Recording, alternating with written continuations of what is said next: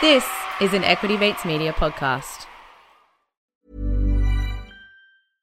This is Paige, the co-host of Giggly Squad, and I want to tell you about a company that I've been loving, Olive and June. Olive and June gives you everything that you need for a salon quality manicure in one box. And if you break it down, it really comes out to $2 a manicure, which is absolutely insane.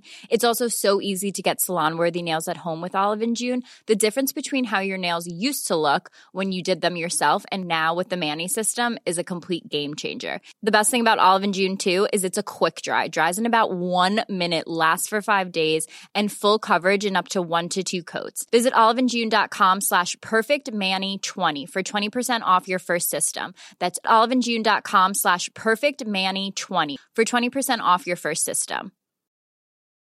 There's never been a faster or easier way to start your weight loss journey than with PlushCare. PlushCare accepts most insurance plans and gives you online access to board-certified physicians who can prescribe FDA-approved weight loss medications like Wegovy and Zepbound for those who qualify. Take charge of your health and speak with a board-certified physician about a weight loss plan that's right for you. Get started today at plushcare.com slash weight loss. That's plushcare.com slash weight loss. plushcare.com slash weight loss.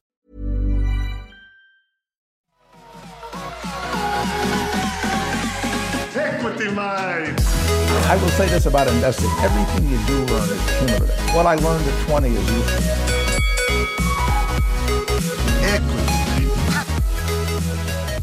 Welcome to another episode of Equity Mates, a podcast where we follow our journey in the markets. We break down the world of investing from beginning to dividend so that you can hopefully make some returns.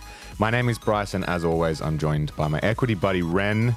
How's it going, bro? I'm very good, Bryce. Ready to take another look at our hypothetical portfolio in this episode. Yes, it is that time of the month where we dust off the Excel spreadsheets, dust off the analytical frameworks, and uh, add to the Equity Mates hypothetical portfolio both core and satellite that we've been building over the last few months. So, this episode, we're going to hear a stock pitch from you, Ren.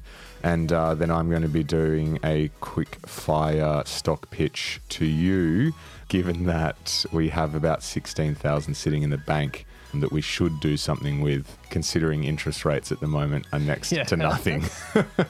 So, firstly, for people who are new to the show, welcome. You've picked a great episode to come join our journey of investing and learning to invest. But to introduce what we're doing here, we are running a hypothetical portfolio to, I guess, apply a lot of what we've learned in the last three and a half years, last four years, and, you know, to talk about some individual stocks and some individual ETFs. And the second thing in that vein, just a reminder for everyone, as we always say, this is not a recommendation by any stretch of the imagination. It is purely us trying to get a little bit more practical and to try and, you know, apply what we've learnt to real stocks and real companies, but always do your own research, always make your own decisions. We are not experts, we are not financial advisors. We got to just make that very clear from the jump.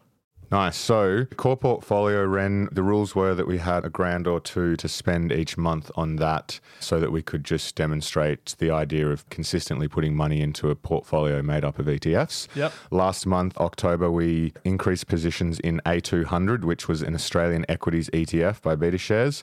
And we also put money into VEQ, which is the Vanguard FTSE Europe shares.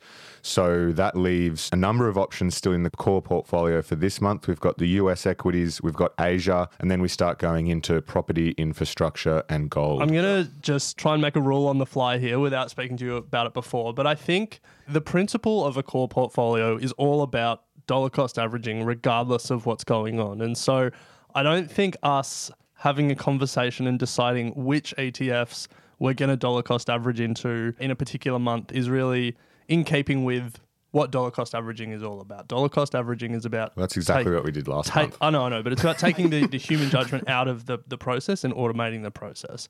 And so I think what we should do, if you'll allow it, is we just say if we've got a thousand dollars every month to put in a core portfolio, we just go down the list. Sure, that was the suggestion last month, but we didn't do Oh, okay, it. okay. Well, let's just do let's just do that, and potentially on the portfolio page of the website, which we know needs a little bit of work, but we should just put a rules based approach there and just follow it. Sure. So this week we have VTS, which is US equities, and Asia VAE, which is the Vanguard Asian ex Japan shares. So that leaves the satellite portfolio. Ren, you're coming in hot with a pitch. Just to remind everybody, currently we have Magellan Financial Group, Citadel, which was a pitch from Ben, which was awesome, Atomo Diagnostics, which was also a listener pitch from Ewan.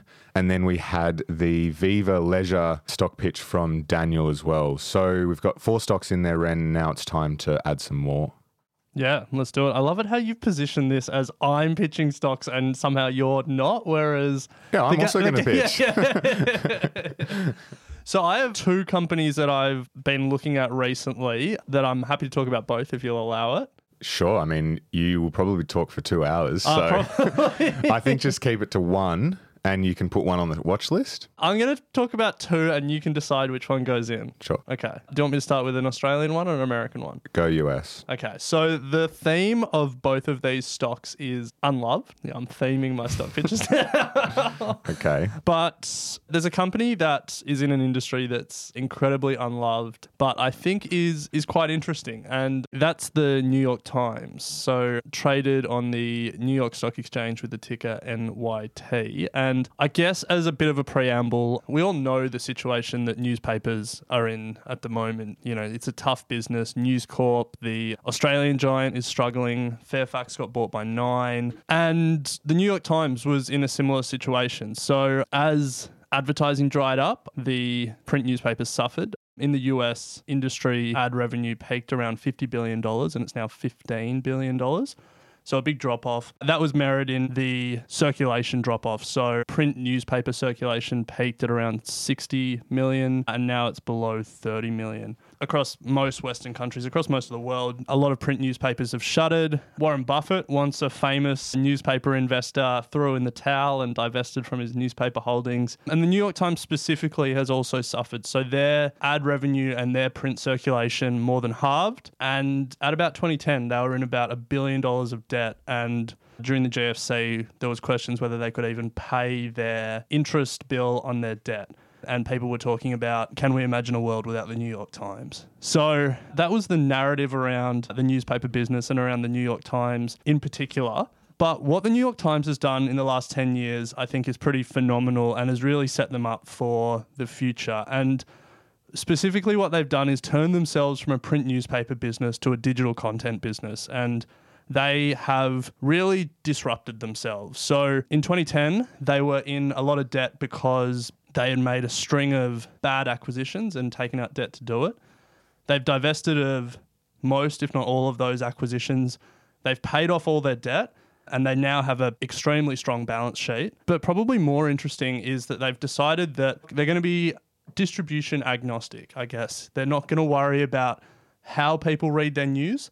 They're just going to produce quality content and distribute it however they need to. So they've really doubled down on digital. In 2014, they released, I guess, an internal report that was basically just savaging themselves in terms of their tech and they really disrupted themselves and they're a business that has changed with the times pun intended so as part of this transformation they've really focused on growing digital subscriptions at the peak of their print era they had 1.6 million subscribers for their physical newspaper they've just announced they have over 7 million digital subscribers so their subscriber base is a lot bigger but for me the really interesting thing is the unit economics of digital is very different to the unit economics of print. And with print, as your subscribers increase, your distribution costs increase. You've got to print more papers, you've got to deliver more papers. And so the costs scale with your revenue.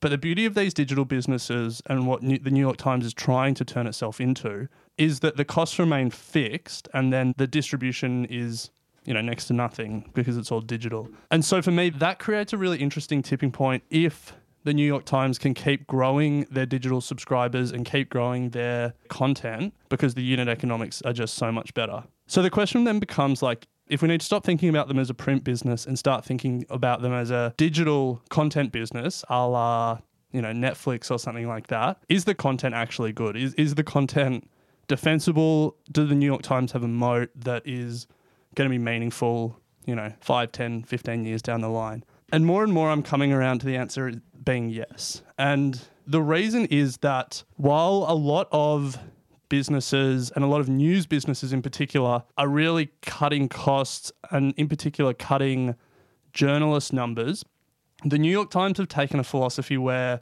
their core product is journalism and they're going to invest everything they can in journalism and that's going to be their sort of moat compared to the rest of the industry. And to put some numbers to it, so while the total number of journalists employed across America has fallen massively over the last two decades, the New York Times has actually increased the number of journalists. In 2010, they had 1,200. In 2020, they have 1,750. But more importantly, they're investing in the quality of each of those journalists. So, just the average reporter salary in the US, 42 grand. Gee. The average starting salary for a New York Times journalist, 104 grand. Wow. So they are just trying to poach all the best journalists from all the best newspapers and be the best news producer in the world with the best journalists. They already have won the most Pulitzer Prizes, but they're going to keep trying to just produce the best quality news. At the same time, they're doubling down on tech. And the list of tech talent they've poached from Facebook, Google, all of that is is pretty astounding because they say their future is a tech play and a content business. And to give you an idea of just how disruptive they're being internally, in 2012 they had 400 people employed in their advertising department. By 2015, the company had fired or they'd turned over 85% of those heads replacing them with people with more data and digital skills. They're internally reinventing their business. And so the question becomes like, does this actually create a sustainable moat?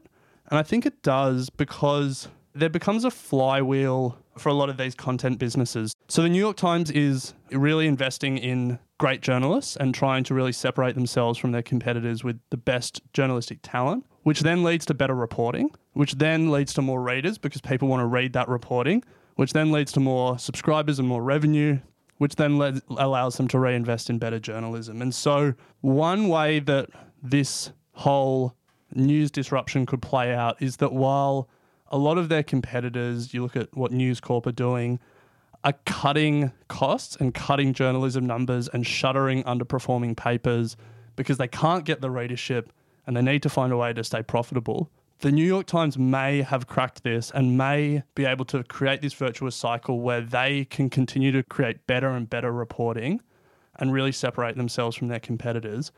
And in doing so, they could become a very strong digital content business in the likes of Netflix. But whereas Netflix is producing TV and movies, the New York Times digital content that we're talking about is news and is reporting. That's my thesis. Nice. Do they do anything other than written in their paid offer? I'm not a subscriber. I'm just looking here though. It's a dollar a week. Not bad. It's not bad. And so like there's there's growth opportunities like they're they're opening bureaus overseas. So mm. they've opened an Australian bureau, they've opened a couple of other bureaus in other countries. And look, they, they mainly do written news. They do some video. They've obviously moved into podcasting in a big way. The Daily is probably one of the biggest podcasts Yeah. in the world. And, and that's what I quite like that they're channel agnostic. They don't care how their news is digested. They just want to do the best reporting and distribute it however they can. And I think the New York Times are doing that really well. I think Vox, I don't know if you're familiar with them. Yeah. They're doing that really well as well. They're, you know, just doing reporting and then finding as many ways as possible to distribute it podcasting, documentaries with Netflix, all this stuff. And I think that's the future of these news organizations to see themselves as reporting as their core product and then being distribution agnostic. So yeah, they trade at a expensive PE at the moment, the New York Times, but I think as with a lot of these I mean, digital it's, content it's relative though. Yeah, as with a lot of these digital content businesses, there becomes a tipping point where your revenue is more than all your fixed costs, and then your mm-hmm. operating leverage becomes really quite special. And, and all that means is really that because your costs aren't scaling, but your revenue is growing, all of that incremental revenue starts, well, a majority of that incremental revenue starts flowing to your bottom line. Hmm. So, you know, Microsoft is a classic example of a company with unbelievable operating leverage where I think it's now like 70 cents on the dollar of revenue flows down to their profit line. Wow. Not saying that New York Times will get there, but I think the turnaround that they've done, the balance sheet that they've built, and the opportunity they have to really be different to anyone else in their field is quite interesting. Nice. Now, I say this in the full knowledge that there's a lot of free news out there and that a lot of consumers aren't willing to pay for news and that you know Facebook and Google continue to suck up all the advertising spend. And so there's a lot of reasons why this wouldn't work and this wouldn't be a good investment but I find the business story really compelling Well, that was going to be kind of my next question, and I don't expect you to have an answer, but you've said they've gone from one and a half million to seven million subscribers with the turnaround that they've done. I wonder what their sort of utopia is, what they consider their addressable market, given how much free news is out there, given how a lot of our generation turn to the likes of social media to actually access their news. And I would be interested to know, I guess, the demographic breakdown of that seven million. Yeah, yeah, yeah. I, I completely agree, and I also, I am also acutely aware that news has just had four years of an unbelievable tailwind in terms of one uh, Trump- American president who just made people desperate to read as much news as possible. So the New York Times reported their quarterly numbers recently and reported over 7 million digital subscriber numbers. If we put this in the portfolio, I'd be watching this like a hawk to see the next maybe like three or four quarters. Can they hold that? Or does it start dropping away? Because if people are like, Trump's out, we can all relax, I'm going to stop paying for news, then all of a sudden, maybe this thesis falls away and it was just uh, the New York Times looked really good when Trump was in power. it's also like how do you think about this business in terms of who its competitors are now if if it is as you say becoming much more of a digital content business then you start competing with the likes of Vice and you know all of those businesses that perhaps and and, and I guess analysts look at the metrics and will be comparing their growth versus New York Times growth versus Netflix growth. I'm not sure yeah, yeah. what bucket will be, I feel like put in. I feel like Vice isn't the best example because Vice has really fallen away. News Corp bought it and it's oh, has it? yeah, yeah, yeah. It's not great. There you Um, go. But I know what you're saying. There's a lot of digital players with lower cost base, and this is the problem with the legacy print media businesses is that they try and turn into digital businesses, but they ha- operate off such a higher cost base hmm. that they struggle to compete. Yeah, with I guess the Vices or the Voxes of the world. But I think quality is going to be really important in what separates them. And you know, if the New York Times is getting this superstar lineup of journalism, and if they're pulling in all these Pulitzers and doing all this really quality reporting, I think that's how they separate themselves from the competition, even if they do have a higher cost base. Mm. Well, Renaissance Technologies is one of the largest shareholders, so he must be doing something right. nice, Ren. Well, uh, before we. Did you want to do another one or. Well, I was I was pretty uncertain about this, and like I know my track record of pitching stocks on this show is not great. Um, so I was gonna hedge my bets, no, if no, you will. no, no hedging, no hedging. I like the story behind it, the transformation that they've gone through.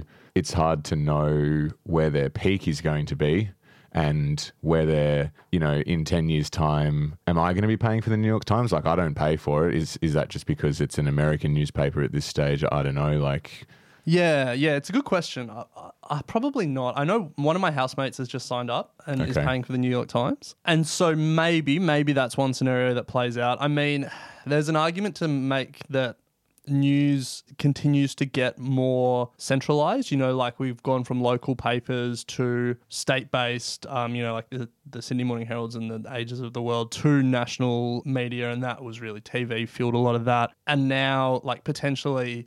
The fact that we all really just care about what's happening in the US politics more than we do Australian politics, potentially you can start making an argument that things are becoming more globalized and potentially the Times has an opportunity there. I, I don't actually think that's that's probably the thesis. I just think they can be an incredibly strong American content player. all right, I'm not going to argue with too much of your thesis. I think it, uh, it makes sense. The thing is, if I was assigning probabilities to this, I would be assigning, you know, massive probability to them blowing the lights out. But it's Yeah, just- I mean, if you look at the stock price, it's not something that we expect. Well, I don't anticipate you expect this to be sort of ten bagging over No, the next. no, no, no. yeah, no, this is just going to be a slow, slowly tick away if it can continue with the with the growth that it's been having and with the with the I guess execute on its strategic plans. So let's do it. yeah, all right. I'll lock it in. So uh, it's currently trading at, and we are recording this on Friday, the 13th of November. Uh oh. Um, it's currently trading at 38.83, so that's the price that we're going to be throwing it into uh, the portfolio, and we'll put out a social to update everyone on where the portfolio is at. So nice one, Ren. I recall you actually sent out uh, something that backed this all up in Thought Starters. Yeah, is that right? Yeah, yeah. So this this has been. I mean, there's a long backstory to this. The reason that they piqued my interest was when the. Do you remember the whole Google and Facebook policy around the Australian government making Yeah. them pay News Corp and Fairfax for news? Mm-hmm. That annoyed me a little bit. And if people want to understand my annoyance, I actually posted something on the Equity Mates website about that because really, I think the need for the policy is more born out of poor management of News Corp and Fairfax than it is anything else. And so then I started looking at other media businesses that were doing better. And that sort of led me to the New York Times. And then there was actually a, like a 150 page slide deck that really spelled this out that I sent out with thought starters. Maybe in, in lieu of me writing a thesis, I'll just post that slide deck on our website. Yeah, nice. But I think it, it really does sum up what I'm talking about here. And, you know, it's just a fascinating business story. You know, businesses that are able to disrupt themselves in the face of changing technology and changing consumer preferences are good businesses. Mm, And I think anyone working at News Corp or Nine newspapers can maybe look Take to the New. York Times. All right, so we'll add that in, Ren. Good pitch. Loved it. So we'll keep your second one on ice for now. But if you want to make a, a mention of the name just so we can record that it's uh, on the watch list and we can add it into the watch list. Sure. So, in keeping with the theme of unloved or underloved, um, my second pitch was going to be an LIC, an listed investment company, an asset class that Bryce hates. but this particular LIC I find quite interesting. It's Bailador Technology Investments, ASX ticker BTI. We've interviewed Paul Wilson on the show before, and we actually have him coming up again. But the reason that I like them is they're investing in mainly software as a service businesses, Australian software as a service businesses. They and so that that sector is very interesting. Some of the businesses that they hold are world beaters in their own right. One in particular, SiteMinder, is a really compelling business. I think if it was publicly traded based on some of its metrics around like revenue and customer base and stuff like that, it would be the third largest Australian software as a service business in its own right. Two reasons that I like Bailador. One, it trades at a discount, like a lot of listed investment companies, but it trades at a discount even though it's incredibly conservative in the valuations that it holds its investments at. And so it's almost already building in a discount and then it trades at a discount. So there's a lot of value there, but that value is meaningless unless there's a realization of that value for investors. And so that leads me to the second reason that I like it, which is a lot of its businesses are becoming quite mature. And so it's likely that there may be some catalysts in the form of IPOs in the coming years. SiteMinder, Lendi, and a few other businesses are probably nearing that stage. And so, you know, Julia Lee always talks about what's the catalyst for a stock. And it feels like some of those IPOs may be catalysts for a re rating of the LIC and the discount that it trades at. Nice. So that was a semi pitch. I snuck it in there. yeah. When you're ready to pop the question, the last thing you want to do is second guess the ring. At Bluenile.com, you can design a one of a kind ring with the ease and convenience of shopping online. Choose your diamond and setting. When you find the one, you'll get it delivered right to your door. Go to Bluenile.com and use promo code LISTEN to get $50 off your purchase of $500 or more. That's code LISTEN at Bluenile.com for $50 off your purchase. Bluenile.com code LISTEN. Okay, cool. So we'll add that to the watch list. Take a note that we've added that on the 13th of October. So, Ren, I don't necessarily have a specific stock pitch, but I've got an idea that I think we should execute on. You know, given that we've got about 16,000 sitting in cash at the moment, and, you know, we always harp on about it's probably not the best idea with a long term view for us to be having a whole bunch of cash sitting in a bank account. I think that rather than beat around the bush and add a stock a month, there's probably an opportunity for us just to do a mass purchase of a number of the big hitters that we Nice. I you like know, it. always want in the I like in the it. portfolio. Yeah, yeah, yeah. The stocks aren't really going to require a thesis because you always find a way to get out of no, the thesis. but I mean, okay, so what you want me to say alphabet and give you the thesis for why? no, what I think there's probably you know there's ten or twelve stocks that we could go through, and we probably should at least choose seven or eight. sure. to put on I the list. It. I like it.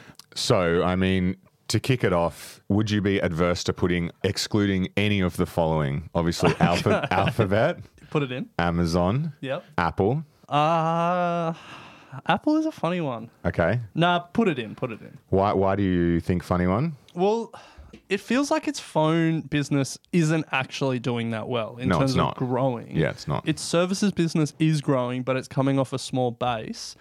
It hasn't really innovated except for the bloody AirPods that another one of my housemates can't get enough of. Yes. Um, but it's a massive company with a fortress balance sheet, so much cash. It's the largest company in the world. Yeah, yeah. I, I don't know. It's a funny one. It feels like there's more downside than upside there. Yeah, I mean, I mean, they've just got so much opportunity though, with so much money on their balance sheet. I can't remember what it is. It's about two hundred billion or something like Something that. like that. Yeah. Something ridiculous. Yeah, chuck it in. Chuck it in. Chuck it in. Okay. so you went Amazon, the, Alphabet, the Apple, most laissez-faire investment committee ever. Yeah, Yeah, chuck it in. Microsoft. Microsoft given, definitely love Microsoft. given. Now let's also think about the. I'm not too keen on Netflix to be honest. Netflix or Facebook are a no for me. yeah. Uh, oh, Facebook. No. Yeah, I think so. I mean, do you just like anecdotally, how much do you use Facebook now? Yeah. I mean, this has always been an argument for many years for us, but I think given that they own Instagram I agree, but I think well, you know, I'm a I'm a and uh, what and what's I'm a? TikTok fan. Yeah. um, at some point, social media companies get disrupted, and I feel like in terms of like the growth v disruption potential and balancing those two things, yeah, I didn't think we're anywhere near that look, for those companies. I'm, yet, a, I'm a bad example because outside of the Equity Mate socials, which I love, I hate social media. yeah, yeah, and I mean, yeah, I- just see still see so many of our friends and whatnot using both of them religiously. Yeah, yeah, yeah. Well, as someone who has five posts on his personal Instagram, yeah.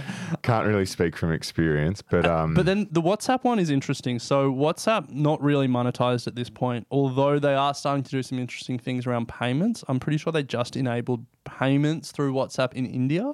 And so like that could be an interesting business opportunity. But I just feel Facebook like the chance of them being heavily regulated and the fact that their Facebook I feel is getting out of favor. okay, we can put Facebook on ice. That's fine. So Facebook and Netflix on ice. What about uh, Spotify? I think that's a Yeah. good one. We need to put Spotify on. I imagine some pretty big things coming with video. Yeah, yeah, yeah. Oh. I reckon Interesting. TBC. wow. Heard it here first. Yeah, I did. I would have thought that they want to be the audio, uh, like just own audio. You'd hope so, Yeah. given. I am keen to throw on Walmart, Sure. and I'm also keen to throw on, I know you will be, is uh, Home Depot. Should we just move to America? Is that where this is going? yeah, I know. Home Depot. What about Wesfarmers? Bunnings? They did do very well. Yeah, yeah, yeah. They did do very well. Now that they don't have the chain, which was Coles, I'm happy to put uh, Wes. Wes no, actually, I don't want to put Wesfarmers. Sure. Okay. You only want to put American stock. No, if we want to do Australia and we want to be a bit strategic about it, do we want to try and back in some shorter term recovery stocks that yeah, have I was been thinking oversold? that, like what Qantas or Sydney Airport or something. Yeah, I would probably rather go Sydney Airport over Qantas. It's Yeah. just a bit more of a hedge On on broader recovery rather than just on one company, sure. as well as probably some REITs, but I don't have a specific REIT in mind. Okay. So are we going to go with Sydney Airport? I mean, the thing is, I'm just not sold on this recovery yet. yeah, the other option is like, do we say, all right, well, where are the companies poised to benefit from the recovery, but also have, you know, good tech tailwinds? And is it like a Webjet or something that's the. It's a the? Disney. they open up all of their theme, Their theme parks, parks. again. They've got good tech. no, I'm not keen on Disney. You own Disney. I we, do, yeah. We both own Disney. Yeah, yeah, yeah. Another one that I'm I am keen on, and I mentioned this to you before the show, and you weren't so, is Palantir Technologies. So, Mm. for those who are unaware, this is uh, one of the big data analytics companies backed by Peter Thiel or Yep. owned by Peter Thiel. Started. Co-founded. co-founded, recently IPO'd, and they do a whole. We've spoken about it on the show before. They do a whole bunch of stuff with uh, government and CIA and all sorts of things. And I think we spoke about it from an ethical point of view at, Yeah. at some stage. Look, I think the the industry that it's in. You talk about finding the sort of growth industries. The industries in, is in ticks the box for me, and I guess who they deal with in terms of contracts and the ability to, to sell their product. I think is appealing. And What's your reasoning for not being so keen on it? I've read a lot about how their technology may that they may not actually just have a lot of good technology, and it's like they're really a data analytics play. Like that's what Palantir are. They're like we will take complicated data sets and you know help uh, the CIA or help U.S. Special Forces or you know police departments better visualize that data and then better be able to form actionable insights out of data. There's no disputing that they have helped do that. One of their most famous case studies is they actually embedded Palantir engineers with US Special Forces in Iraq or Afghanistan and did a whole bunch of visualization around like IEDs, like roadside bombs, and helped them massively reduce the number of casualties, US soldiers dying from these explosions. The question though is this technology scalable? Is it something where they've got a technology and they can go what they've built in you know these major contracts can they go to like every company and every government agency and say look we've built this this will help you or is it that every time they get a new contract they need to build a bespoke program and software set or do they need to change their software every time to deal with the intricacies of that organization's data? Because if that's the case then it's not really scalable and then the unit economics aren't as nice. So for me, Palantir is an interesting one because they've got a, obviously got a reputation, but I've read some things that make you question what they're going to be able to do longer term. Are they like a software business or are they like a consultant? I guess is really the question. Yeah, right. Okay. All right. Well, let's park you it. know what? Let's park it and do some more research. Maybe I'll come back with Yeah, a a deeper pitch. pitch. Yeah, Yeah yeah, yeah, yeah. I'll do that. Okay. So I'm interested. Tencent. Yeah. Cool. And also, do we want to go down the gaming route? Activision Blizzard, for example, I don't mind it. get involved in that space? And then, do you have anything that will cover? I know we've got cloud in terms of AWS, but do we want to cover anything in the sort of cybersecurity space, maybe in an Adobe or Palo? What's it? What is it? Palo, Palo Alto Alto. Networks. I don't think I know enough about cybersecurity to name a particular company. Neither. So I'm gonna. I'm Let's gonna let's park that idea one. and put some more thought into it, um, so that we're not just spraying and praying everything. I think the key So here what is that all We've of the gone- companies that we've spoken about, both you and I have been following for a number of years, done a lot of reading on, and are pretty confident that these are going to be here to stay. I wouldn't suggest this be the strategy if you've just started out, where you Yeah, just yeah, yeah. We throw out stock names and. Uh, we introduced this whole segment with we want to try and apply what we've learned and you know get better at analyzing companies and get really practical and then we just bloody name companies that we've heard of. So we've got big tech, we've got some big box retail. What we don't have is really any speckies or anything like that. So I'm gonna say next month. I've got a specky. Do you? Yeah. Yeah, next month. Yeah. I'm gonna say next month we we each have to come with a specky. I mean, I don't want to go too specky. Like, I'm not talking like a 50 million market cap No, no, specky. no. Okay. What about under a bill? Under a bill, but over like a, at least a 100 Oh, million. it can be whatever you want. Yeah. So, yeah, okay, we're talking. uh, All right, sure. Sure. We'll, um, I mean, yeah, I, we need to really nail down what our philosophy is here. well, as we said at the start, there is no philosophy, it's true, true. Unconstrained. unconstrained. I think putting some of these big tech players and stuff makes sense. Like you and I both in our personal portfolios have a lot of these names. I imagine most listeners have NDQ or a FANG ETF or something, and there's a reason for that. Tho- These companies are eating the world. So, yeah, I think it was a timely decision to put something like that in. So, Ren, let me just recap on what we have put in. Uh, keeping Yeah, I love it how you were like, you can only pitch one stock, but somehow you've pitched like, I don't know, eight. So, we do Are have. you going to do a write up for all eight? Shit. I'm just looking now. We've actually got 17 grand on hand. So we've got Amazon, Apple, Alphabet, Microsoft, bang. Spotify, Walmart, Home Depot, Sydney Airport, Tencent, and Activision. So that's 10 stocks, 10 grand if we want. Sure. I love it how everyone in the media is saying, like, now's the time to rotate out of tech and go into the cyclicals, Cyclicals. invest in the recovery, you know, like the mining stocks, the travel stocks, the industrials. They're the stocks to buy. And we're just bucking the trend. Yeah. I think from my perspective, we're not trying to invest for a quarter. No. All of those names that you mentioned have long term defendable moats. And, you know, if we ask the question, will these companies be around in 20 years? Will their competitive advantage endure for 20 years? Do they have opportunity set or an addressable market that gives them the opportunity to be bigger than they are now in 20 years? I think the answer for all of those companies, for all three, is yes. Hmm. Sydney Airport is maybe the only one that, you know, depending on what a second airport does and stuff like that, but, you know, they're not going anywhere. I was thinking about recovery, and then that brings me to thinking about oil. And I was interested to know how the big hedge funds in the States are playing this. And you can look on Yahoo as 30 most bought stocks by hedge funds in the last quarter. Yeah.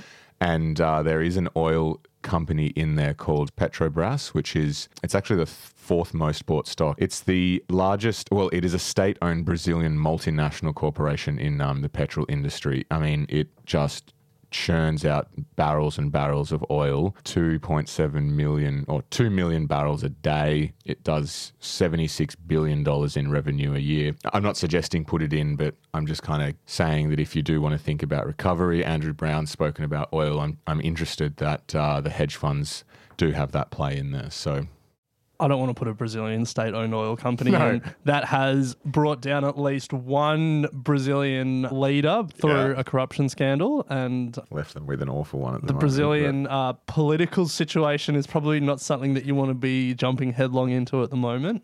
That's going to be a no from me. that's fair One more name that I'm going to throw out there in, in terms of this Bryce Leske fast and loose, just throw names out there vibe. Mineral Resources, ASX ticker MIN.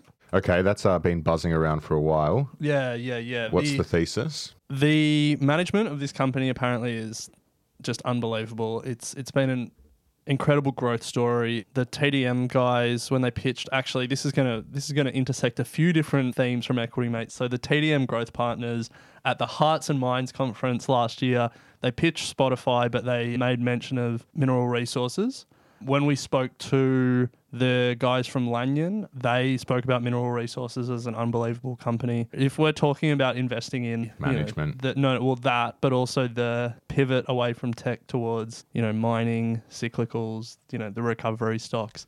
Maybe this is a way to play that theme. Yeah nice okay well Jeez, we're being fast and loose here. Yeah, let's feel- call it- I let's feel call like, it there. I feel like in one episode we've undone four years of hard work about do your own research. No, but I think we made the point that we know these companies. It's not like we're throwing in, but we will come in the new year or before we close out this year with a couple Actually, of you know what? You know what?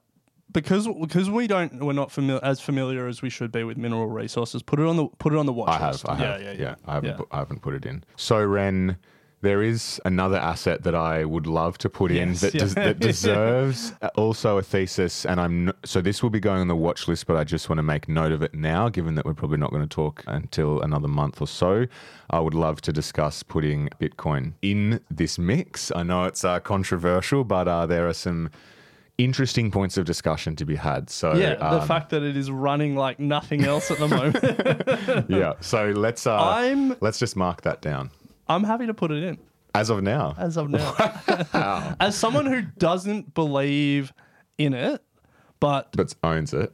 Well, I own it. it. I own it because it's a what if I'm wrong play. Yeah, yeah, Like yeah. there's so much conviction from people who are a lot smarter than me that I've got a small holding in it just because. Know, Wow, what yeah. if I'm wrong? Yeah, fair. I will certainly come next episode with some more concrete reasons as to why I think it's worth keeping in the portfolio if we are adding it now.